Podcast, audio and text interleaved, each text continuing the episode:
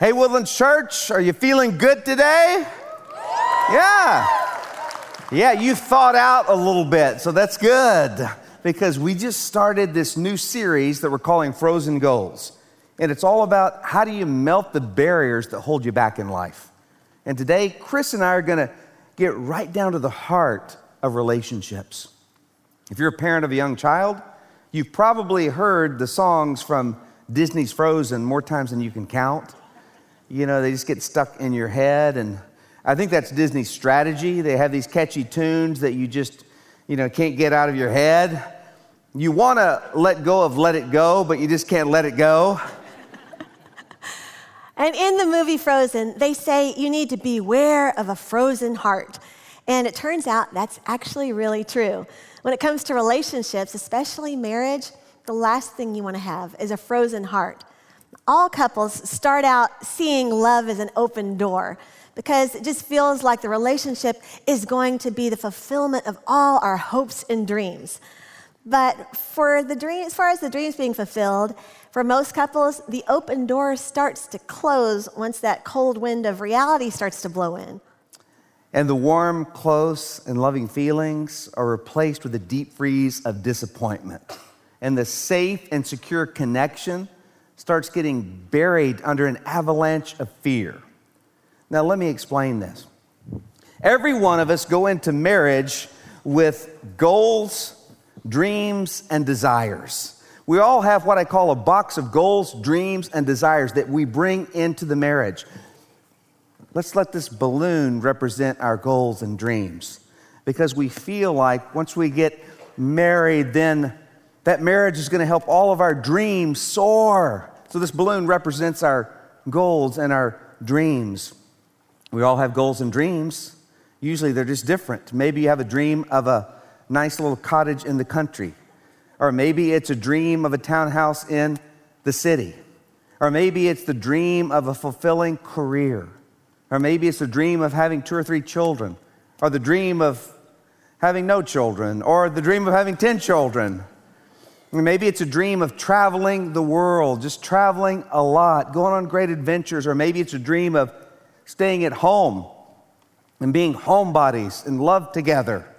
Uh, you know, we all have our dreams and our goals. Uh, but then we have desires. And let's say this rose represents our desires. And everyone has the desire to be really close, have a deep and close connection in the marriage relationship but it means different things to different people. Maybe you have a desire to take long walks together. And so you desire you're going to take long walks together on a daily basis. Or maybe it's a desire to go on weekly dates where you get all dressed up. A lot of romance. Or maybe it's a desire to stay at home in your comfy clothes, cuddle up by the fireplace, watching television and just binging on your favorite show. Or maybe it's a desire to work out together or the desire to share an activity, or the desire to live a life of adventure, or a desire to live a life that's all planned out and predict- predictable. But we all have these desires. And you see, what, what generally happens is we take our goals, dreams, and desires, and we literally dump them on our spouse, and we say, make them all come true. We dump all of our dreams, goals, and desires onto our spouse in the marriage relationship and say, You got to make them all come true. I'm counting on you. And what happens is, those goals, dreams, and desires don't feel much like goals, dreams, and desires to them because once you dump them on them, it feels more to them like the cold ice of expectations. It's a burdensome blizzard it's the avalanche of expectations that you got to fulfill my dreams and my goals and my desires and make them all come true. And it's not dreams anymore, it's expectations. And what it does to dreams is deflates dreams. And so you've got to thaw this out by realizing that you can't just dump all your dreams onto another person and expect them to fulfill them. And as you thaw it out, then that dream can come back to life, but you talk it through. And when it comes to our desires, eh, they start becoming frozen in disappointment and dread. Eh, when those desires turn into expectations, they turn into a burden, and it makes the relationship really fragile, like this rose. And it can be easily broken, and so many relationships, hearts are broken because of these heavy expectations that we place on each other. And there are two types of expectations that have to be thought out. The first is the ice of unspoken expectations. So, as Kerry said, the truth is that in our most important relationships, we all have expectations.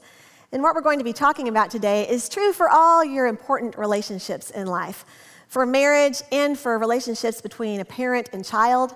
Maybe you have a teenager, you're having trouble uh, with that relationship, or maybe it's your relationship with your parent or a coworker. But the same is true for all of these things. We all have expectations on each other in close relationships. The problem is that a lot of the time we fail to share exactly what they are. And two people with different backgrounds and different personalities will always have different expectations. And in marriage, both partners have a vision of what they think their life is going to be like. And when you stand at the altar, you have a vision for what you think life will be like. And that includes your home life, what the shared responsibilities are going to be like. It includes your parenting life, it includes your sex life, your career life. There's all kinds of expectations that we have.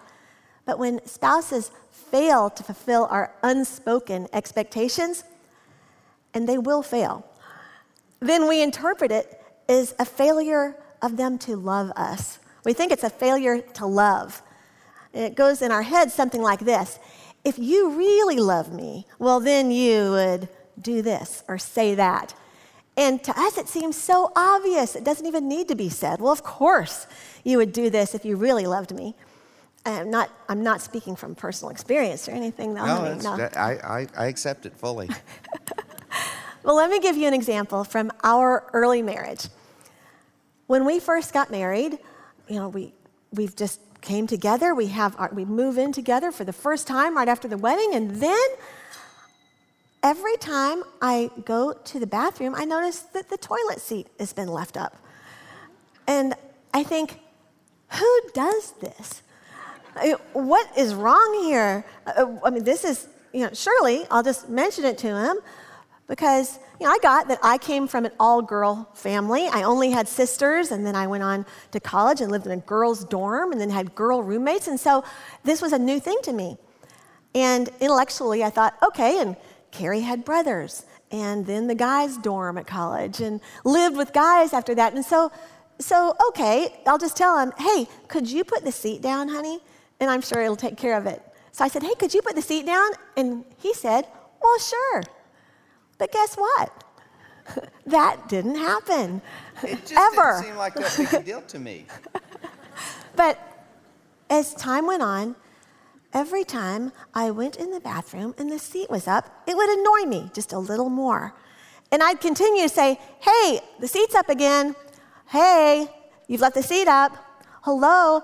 And I would remind him over and over, which he interpreted as nagging. All the women here know that wasn't nagging, that was just speaking truth. That was just saying, hey, here's a fact for you the seat is still up. And he would always say, oh, oh, yeah, sorry, sorry, yeah, I'll do that. But he didn't. And there wasn't any change. And over time, I started to interpret that as he just doesn't care. He just doesn't care. He doesn't care if I land in the cold water in the middle of the night. he just, there must be something deeper. He really doesn't care about me. And it was so frustrating. And this sounds like a silly thing, but it went on for years. And we had this problem because I didn't explain why it was fr- so frustrating to me.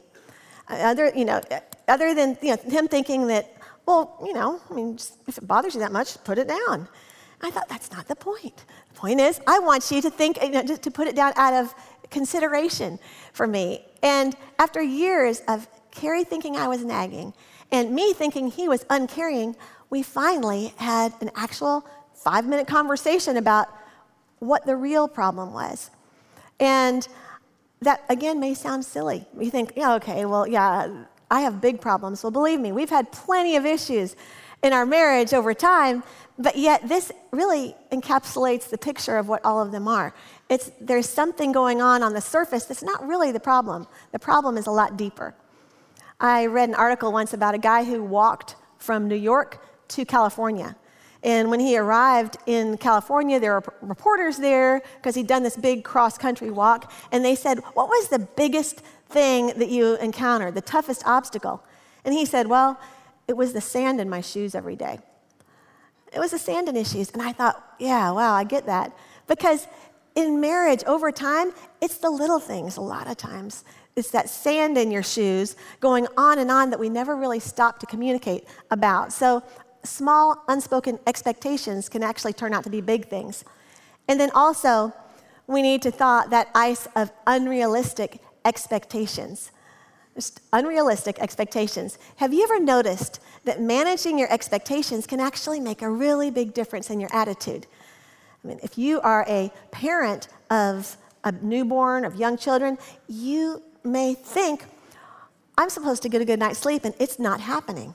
You know, I have this newborn and it's just not happening. And every day you get more frustrated. It's like, oh, I just want to sleep. I just want one good night's sleep. When are they, when is this child ever going to get to that point? But as new parents, if you stop expecting a good night's sleep, because that's unrealistic, and just start expecting a series of naps, then you'll actually find out wow. You'll wake up in the morning and think, okay, I had a series of naps, just like I thought I would. And you won't be so disappointed. You see, some of the expectations we place on the people we love are guaranteed disappointments. And that's because our very deepest needs as human beings can only be filled by God. Those deepest needs of significance and value can only be filled by the one who created us. And so when we look to another human to try to give us worth, it's always going to end up the same way. We will always feel bitterly disappointed and they'll always feel like a failure. But it's unrealistic to imagine that throughout your whole marriage, you're always going to just gaze into each other's eyes, enraptured and amazed, just like the day you stood at the altar. I mean, when you get married, you give the person you married a front row seat, that ticket to see the best and the worst in you. So here's what's realistic and actually way better it's that throughout your marriage, you can look together at God. And so instead of just looking at each other to meet each other's needs, we look together to God and become more and more enraptured and amazed with what He can do. That He can actually make something beautiful out of two broken people. I want us to open our Bibles to Ezekiel chapter 11, verse 19, because it's our key passage today, and it shows us that lasting relationships are built from the heart. God is speaking to his people here, and he's also speaking to us today. And he gets right to the heart of relationships. So, would you stand in honor of God's word, Woodland Church? It's a really short verse, but it is so deep and powerful when it comes to relationships. This is what it's all about. God says, And I will give them singleness of heart and put a new spirit within them. I will take away their stony, stubborn heart and give them a tender, responsive heart. Dear God, that's what we need today in our closest relationships a tender, responsive heart to you and to those around us. Lord, I pray that you would thaw out hearts today, that you would work miracles in relationships, in families, in marriages, in friendships. Lord, just work miracles because we know that it's such a need in our culture today. As everything seems to tear relationships apart, you want us to grow closer with a heart connection. And I pray that you'd do that in the next few moments. In Jesus' name we pray. Amen. You can be seated. And I want you to underline singleness of heart. Singleness of heart. The biggest problem God's people had was that their hearts were divided. They loved God with part of their heart, and then they tried to be God with another part of their heart. And that's our biggest problem. And the biggest barrier to close and deep relationships is a divided heart. And God wants to give you singleness of heart. The secret that highly happy couples have discovered is singleness of heart. Their hearts are united. Now, it's not singleness of mind, they think differently. They come from different backgrounds, different needs, different personalities. It's not singleness of mind. You don't think the same way as anyone else, but it's singleness of heart. So, how do you have singleness of heart? Well, underline that last part of the passage a tender, responsive heart. See, God is telling his people, your problem is your hearts are frozen and fractured. And you need a heart that's tender and responsive to me and to the people in your life. And to have singleness of heart, you need a heart that is tender and responsive to your spouse if you're married, to your children if you have children, to your friend, your best friend. You need tenderness and responsiveness of heart, a tender and responsive heart, and you'll have singleness of heart. If you both have a tender and responsive heart, you're attuned to each other, and your hearts are attuned to each other. The problem is, uh, we try to talk to our spouse in logical terms, and it's all about intellectual arguments that we get into, and it causes all kinds of problems because we never connect hearts.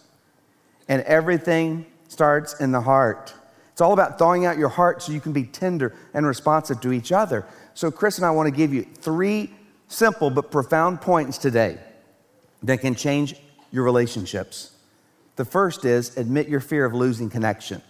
If you're going to have a tender and responsive heart, you have to admit your fear of losing connection.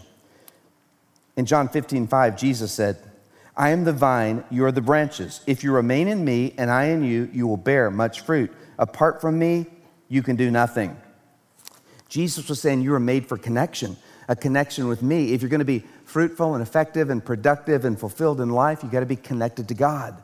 When you get disconnected from God, you're disconnected from your whole purpose. But it's also true in our closest relationships. God wants us to be totally connected in a heart connection. You were made for connection. So when you start to lose connection in your closest relationships, a primal fear comes up in your life, and you start doing many times destructive things that make you even more disconnected. It's our fear of losing connection that causes most of the problems in the marriage relationship. And most couples never recognize it as the root problem. They're always talking about that surface issue and arguing over that back and forth. And what you have to do is get down to the heart of the matter. Uh, let us illustrate it this way. Chris, I'm going to give you a sword. It's going to get real exciting. And I'm going to give you a shield. It's the real deal. And what we're going to do is demonstrate how it tends to work because most of the conflict that marriages have, and a lot of the conflict in other relationships as well, comes out of this fear of losing connection. Now, the first really destructive way that people fight when they fear losing connection is what we call attack attack. And that's when you begin to fear losing connection, so you start blaming and you start attacking. It's like, well, you did this and you did that. I wouldn't do this if you didn't act that way. It's your fault. And, and you're both attacking each other, one attack after the other. And it really is destructive in a huge way. she goes right for the heart. Yeah, and, and she's brilliant in arguments. You know, she's like a, a, prosecuting attorney, you know, and it's just like there's just no way to ever win intellectually with her. Thank you. yes. Yeah. It's true. It is so true. And, and, we've been having therapy all weekend. It's been wonderful for us. So, anyway, hope you, hope you get something out of it. But, uh, but it is that attack, attack is one really common way, but really it's just two people fearing losing connection. But what happens with attack attack, it's a vicious cycle where you get even more disconnected. All you feel is the attack. Instead of seeing the attack as I'm afraid of losing connection, we just feel the attack. And we're just talking about surface level issues. We're not ever getting down to the heart. But the second and the most common way most couples interact in conflict that's so destructive and it becomes a vicious cycle is not attack, attack, it's attack, withdrawal, where uh, one is feeling like they're starting to lose connection, and the fear of disconnection comes up, and so they will attack. And then the other will feel attacked and be afraid they don't have what it takes to really connect, so they'll withdraw a little bit. And the other one will then attack even more to try to get that connection back. And I'm about to go up the stage, babe. So, anyway, uh, we don't want that to happen again. So, anyway, uh, but, but that plays out in so many relationships. It could be the husband attacking the wife withdrawing, it could be the, the, wife attacking the husband withdrawing. In our relationship, it's usually Chris feeling that fear of losing connection and me kind of withdrawing and moving away, fearing that I don't have what it takes to really connect and, and that she doesn't want to be connected and I, I fear that losing connection, I withdraw. And we'll give you an issue that this happens with. So, for instance, I might say, Hey, give him a call. Hey, the family is all here sitting down waiting because remember we are going to eat together at 6:30. Well, everybody's here and we're waiting on you. One person's missing. And so, where are you? And why aren't you here? Because I told you to be here and you said you would, but you're not. And then I come back as I'm withdrawing, I'm going, Well, I've got so many important things to do. I'm a man of God serving the Lord. I'm meeting the needs of hurting people. God gave you a watch, He gave you a clock. a yeah, but a, a, thousand years is unto a day to the Lord. So it's, it's totally different. Just because I'm a thousand years late. Um, but that's kind of what happens. But I will, I will withdraw because it's like I feel like she's rejecting me. And she feels like I'm devaluing her. She's losing connection. It makes her feel totally unvalued that I didn't call and I got caught up in work. And, and I'm thinking, what? I mean, what do you expect of me? I'm trying as hard as I can. And, and the way it would go, we would argue about those things attack and withdraw, attack and withdraw. But what we've learned is that when Chris starts to attack, it's not a sword with the word attack on it. On the other side of that sword is, I fear losing our connection. You're so valuable to me. And when I raise the shield up and start to withdraw, it's not a shield saying, I don't love you and I devalue you. It's a shield that says, I'm afraid of your rejection and losing connection. And that's what I'm really afraid of. And so it's this vicious cycle, though, that destroys so many marriages and relationships. And so we've come to this place where we realize, oh, we're doing the vicious cycle again. And that's what you can do. You can stop and recognize it because you know when you're doing it. And it just gets worse and worse and worse because you're trying to win the argument. She's unreasonable. You know, he, he doesn't really care about me.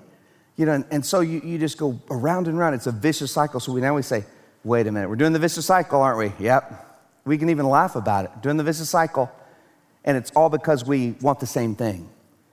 We're afraid of losing connection. We want the same thing. And once you realize that, it changes everything. But what happens a lot of times is over time with attack attack or attack withdraw, both of them drop the sword and the shield because they're afraid of losing connection and it hurts so much. They're tired of being hurt, and so they just give up. And that's a way to keep from having that fear of losing connection. Just give up connection. You know, it's hurtful, but they just give up. And it's just withdraw, withdraw. And that's the worst thing that can happen. And, and so, Chris is going to share with you not just how to recognize this, that's you got to recognize we're in the vicious cycle, but then you got to do something about it to connect not with the head, but with the heart. And the second way to melt the barriers that hold you back is to practice connecting on a deeper level. Psalms 119, verses 77 through 79 says, Oh, love me, and right now, hold me tight just the way you promised. Now comfort me so I can live, really live. Your revelation is the tune I dance to. Isn't that what all of us want? We really want to be held tight. We want to be able to dance in that way we dreamed of in our relationships.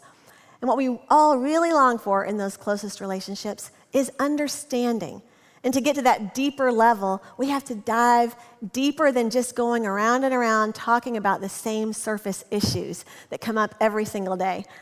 When we start to see those problems as opportunities to learn how to understand each other, then we'll see those frozen relationships start to thaw. And you may have a relationship that you think it will never change. It's just, it is what it is. But the truth is that in Christ, we always have the ability to change. And so, if you long for real intimacy, you have to be willing to drop your guard and be known. and let your actual feelings be known. It's been said that the word intimacy is a way of saying, into me, see.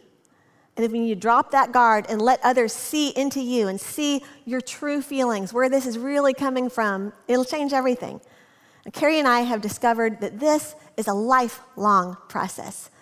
And we've been married for 35 years, we've known each other for about 40 years, and yet we still have to consciously remind ourselves all the time to resist that desire, that fleshly desire to just attack and retreat, to just fall into the in equally ineffective habits. They may look different on the outside, but really the heart is the same. We both want to connect and don't know how. And so instead of choosing those ineffective ways of expressing ourselves, we've learned to change the way we connect. We want to connect with each other and, and change that. So, we want to share with you a few ways that you can change the ways that you connect, a few things that really help us. Now, the first thing is remember the overall goal is to understand each other, not to win. That's a starting point you've got to be at. If your goal is to win the argument every time, you know, when one of you wins, you both lose. You have to come to the place where you're willing to admit, hey, what we really want is connection. So, some of the very practical things that we've done, and they're really simple, but uh, if you make them a habit, it'll change things. So, as we talk about these, just listen and you can cherry pick whatever seems to work for some of your relationships. One is to look at each other. And so, just looking each other in the eye at a short distance has made a big difference for us. Sometimes you can be arguing and be partway across the room, and all you're caught up in is the gestures. But we found that when we are actually close and can look in each other's eyes, even if we're mad, that there's some con- deep connection going on. And then also touch, just reaching out and grabbing each other's hands, or you know, just putting my hand on it, just anything that you're physically connected when you're really trying to work through an issue. It really helps me because mine is withdrawing and so when I think about her attacking, I think, oh, it's just because she loves, she cares. So I'm not going to withdraw. I'm going to move closer to her. I'm going to look at her. I'm going to touch. So we're, we're both going against what our natural instinct is to do and, and leaning into each other. And then ask clear questions and give clear answers. Don't just assume that you know why your spouse or teen or parent did what they did. Actually ask in long term relationships, especially, uh, like being married for a long time, we start to assume we know each other so well. Uh, I know why he did this. I know what he means. I know what she means when she says that. When really they may mean something totally different. So it's being willing to admit, okay, I may not own all truth. I may be wrong and let them, let them answer for themselves. So just ask questions. We tend to judge ourselves by our intentions and we judge others by their actions. And so it's kind of learning to flip that. And I used to I'd, I'd tell Kerry that, oh, something, you know, here's a problem. And he'd say, oh, well, I didn't mean that. Um, he'd think that if he didn't mean to hurt my feelings, therefore they can't be hurt. You know, therefore, that's not true. And I'd say, oh, no, it doesn't work that way. It's no offense, but, and if I say no offense, you can't take offense. and it just doesn't work that, that doesn't way. Work. Yeah. That doesn't work at all. And then try to find a new way to express an old argument. Uh, so maybe using a word picture instead of using those same old words. And for most couples, most relationships, really your arguments are the root of them is just a few different things. Maybe for you, it is finances, or maybe it's um, how you de- deal in parenting. Maybe it's your sex life. Maybe it's in laws. Whatever that you know, touch point issue is for you, we tend to always say the same old things every time and get into the same old arguments. So, learning to say it in a new way. So, giving a word picture, and that just means saying, you know, when you, it looks something like this when you leave the toilet seat up, mm-hmm.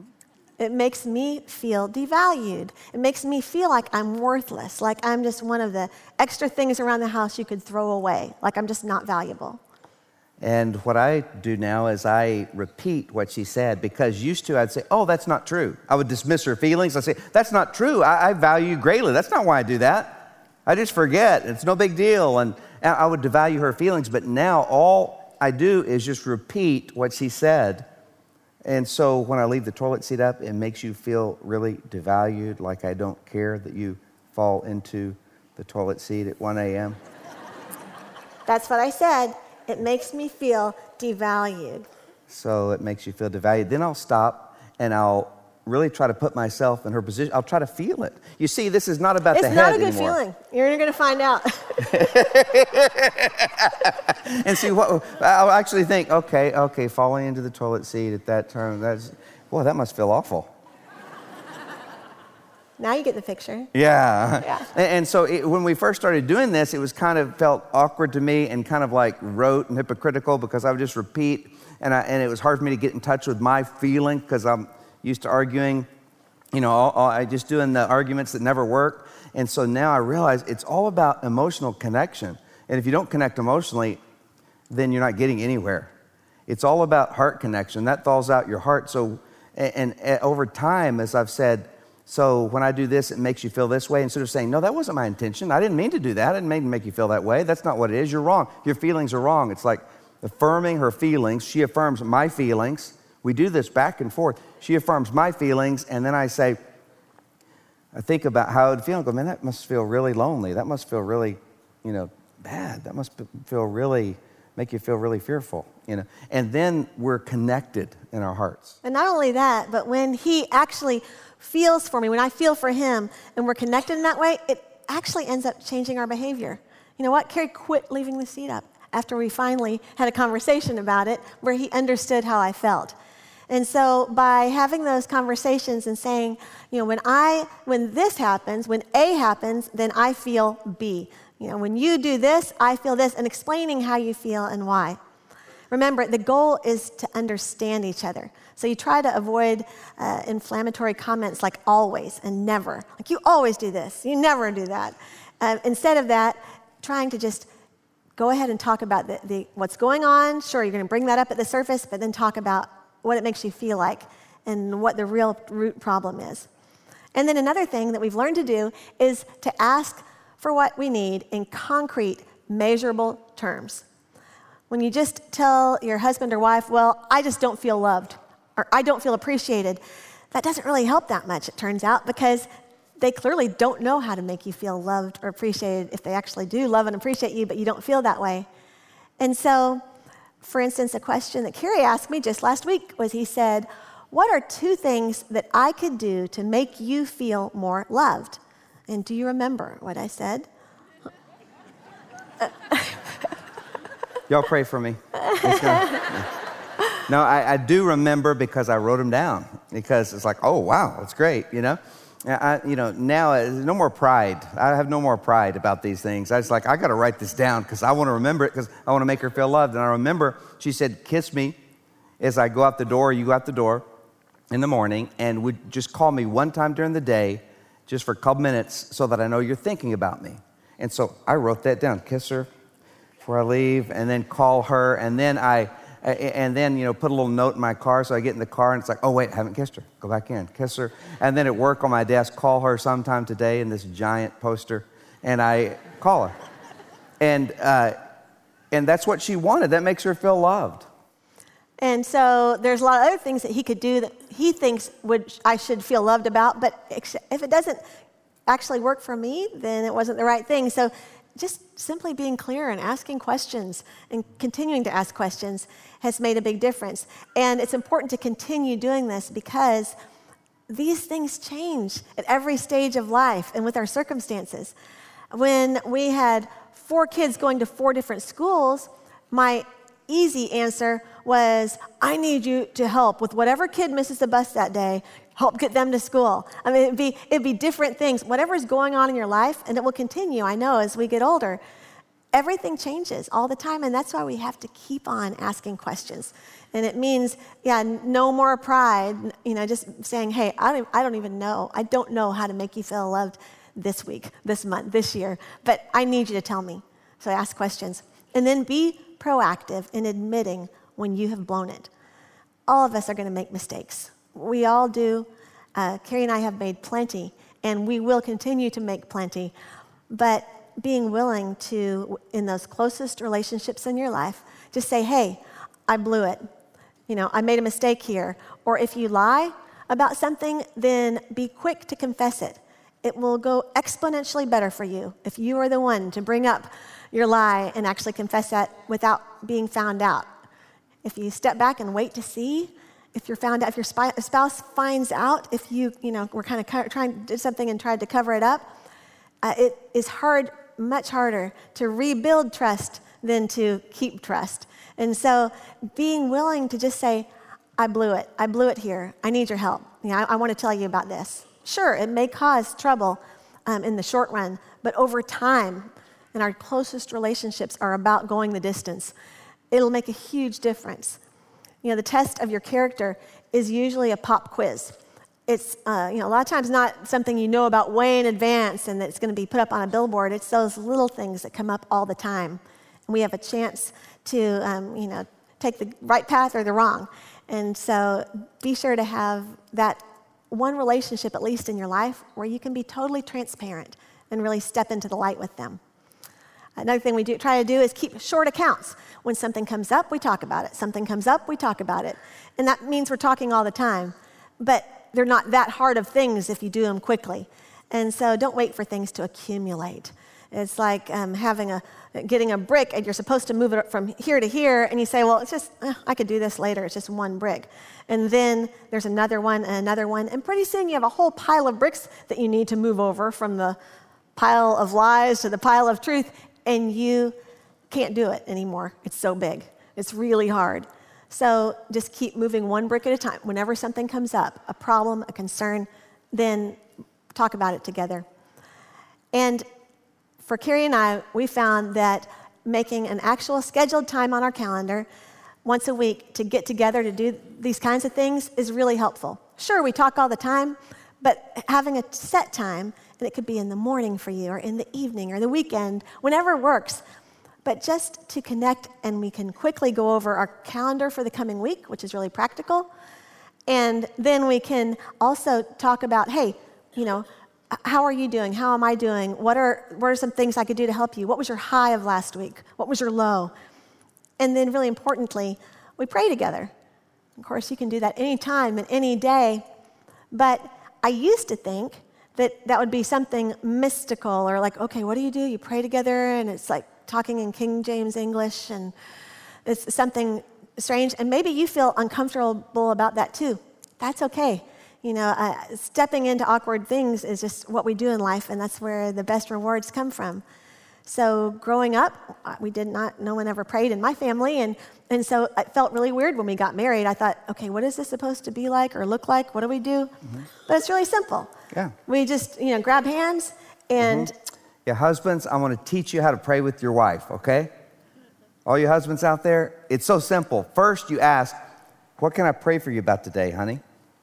and I'll just let him know whatever happens to be coming up. It doesn't need to be spiritual, like world peace or something. And just be, hey, I have a meeting coming up on Wednesday, and I'm not sure what to do, so I really need some wisdom for that.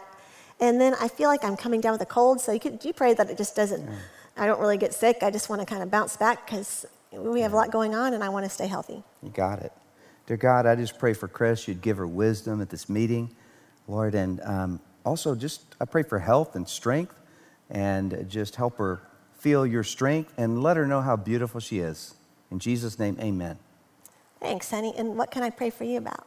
I need wisdom because I've got some big decisions coming up, and also you gave me a cold, so I need healing. so I'm coming down with a cold. So, and I've got to preach. No. so pray for me. okay, I sure will. Lord, thank you so much for Kerry, and I just ask you to um, keep giving him your thoughts and ideas. Um, give him wisdom in uh, all the decisions coming up. And um, Lord, I pray that you would protect him from getting sick. Just keep him healthy, Lord. I thank you for, um, for what you've given us, and just ask that you help us follow you in everything today. Uh, we love you, Jesus. In your name we pray. Amen just simple as that, but yet profound to do this constantly, to do this daily is just profound. So the bottom line is that to connect deeply, we just have to learn to love first. Usually we defend ourselves first, we attack first, we find all kinds of other things to do first. But if we will love first, try to be the first one to be giving, the first one to thank each other for little things, we start to take those things for granted in a relationship. The first one to forgive.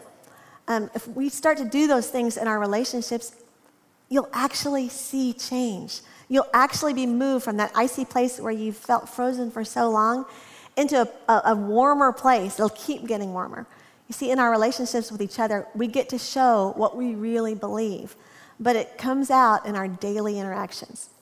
And we, we're talking about, you know, things like the toilet seat. Things like that can cause a lot of problems, but I can tell you what we're telling you has really brought such healing and such unity and heart connection in some of the deepest and toughest things that we've ever dealt with. And so I just really encourage you to put these things into practice. First, recognize when you're going into the vicious cycle and go, wait a minute, we want the same thing. It's just we're afraid of losing connection. And then start doing these positive things that build emotional connection, a heart connection. Remember, it's not about here, it's about here. It's a heart level connection that you need. And that breaks through everything. But there's a third thing decide to be broken together and connected to God together. See, you're broken. We're all broken as human beings. We're, we're all broken, and we have to bring that brokenness to God. We can't bring the brokenness to our spouse and say, It's all up to you to make me whole and complete. No human being can do that. And you can't point to your spouse and go, You're broken. You know, I'm gonna fix you. I'm to change you. That never works. But we can be broken together and bring our brokenness to God. Uh, look at Romans 8 38. And I am convinced that nothing can ever separate us from God's love, neither death nor life, neither angels nor demons, neither our fears for today nor our worries about tomorrow. Not even the powers of hell can separate us from God's love. You see, we don't have to be afraid of losing connection with God. If you're a Christ follower, he loves you. Nothing can separate you from God's love. You can move away from Him and not be connected like you need to be for power and strength and peace. God desires such a connection with us. And, and we're broken. And together, Chris and I have decided that, hey, we can just be broken together. I'm not depending on you to make me whole. She's not depending on me to make her whole. But we can look at each other and then look to the Lord together. And we bring our brokenness to God because that's our only choice. And that's when marriage works best. It's like, you know, we have these broken pieces of our heart and and we come together and we put them all together so she knows the good, bad, and ugly at all my brokenness, and she loves me still. I know all the good, bad, and ugly about her, her brokenness, and I love her still. But we have to take the brokenness, and together we bring the brokenness to God, and we give our brokenness to God, and He makes something beautiful out of it. He brings restoration. He gets our hearts connected to Him. It's like a triangle. As you move closer to God, you move closer together. Husband and wife, moving to God, moving together. I want you to listen to the words of this song. It's called Broken Together. And if you're married, think about your marriage and realize you're broken together and bring the brokenness to God. Maybe you're thinking about a, a best friend that you're really having some struggles with, or maybe, you know, it's a parent or a teenager. But think about that close relationship and how God wants to bring your brokenness together so that He can bring wholeness in your life. Just listen.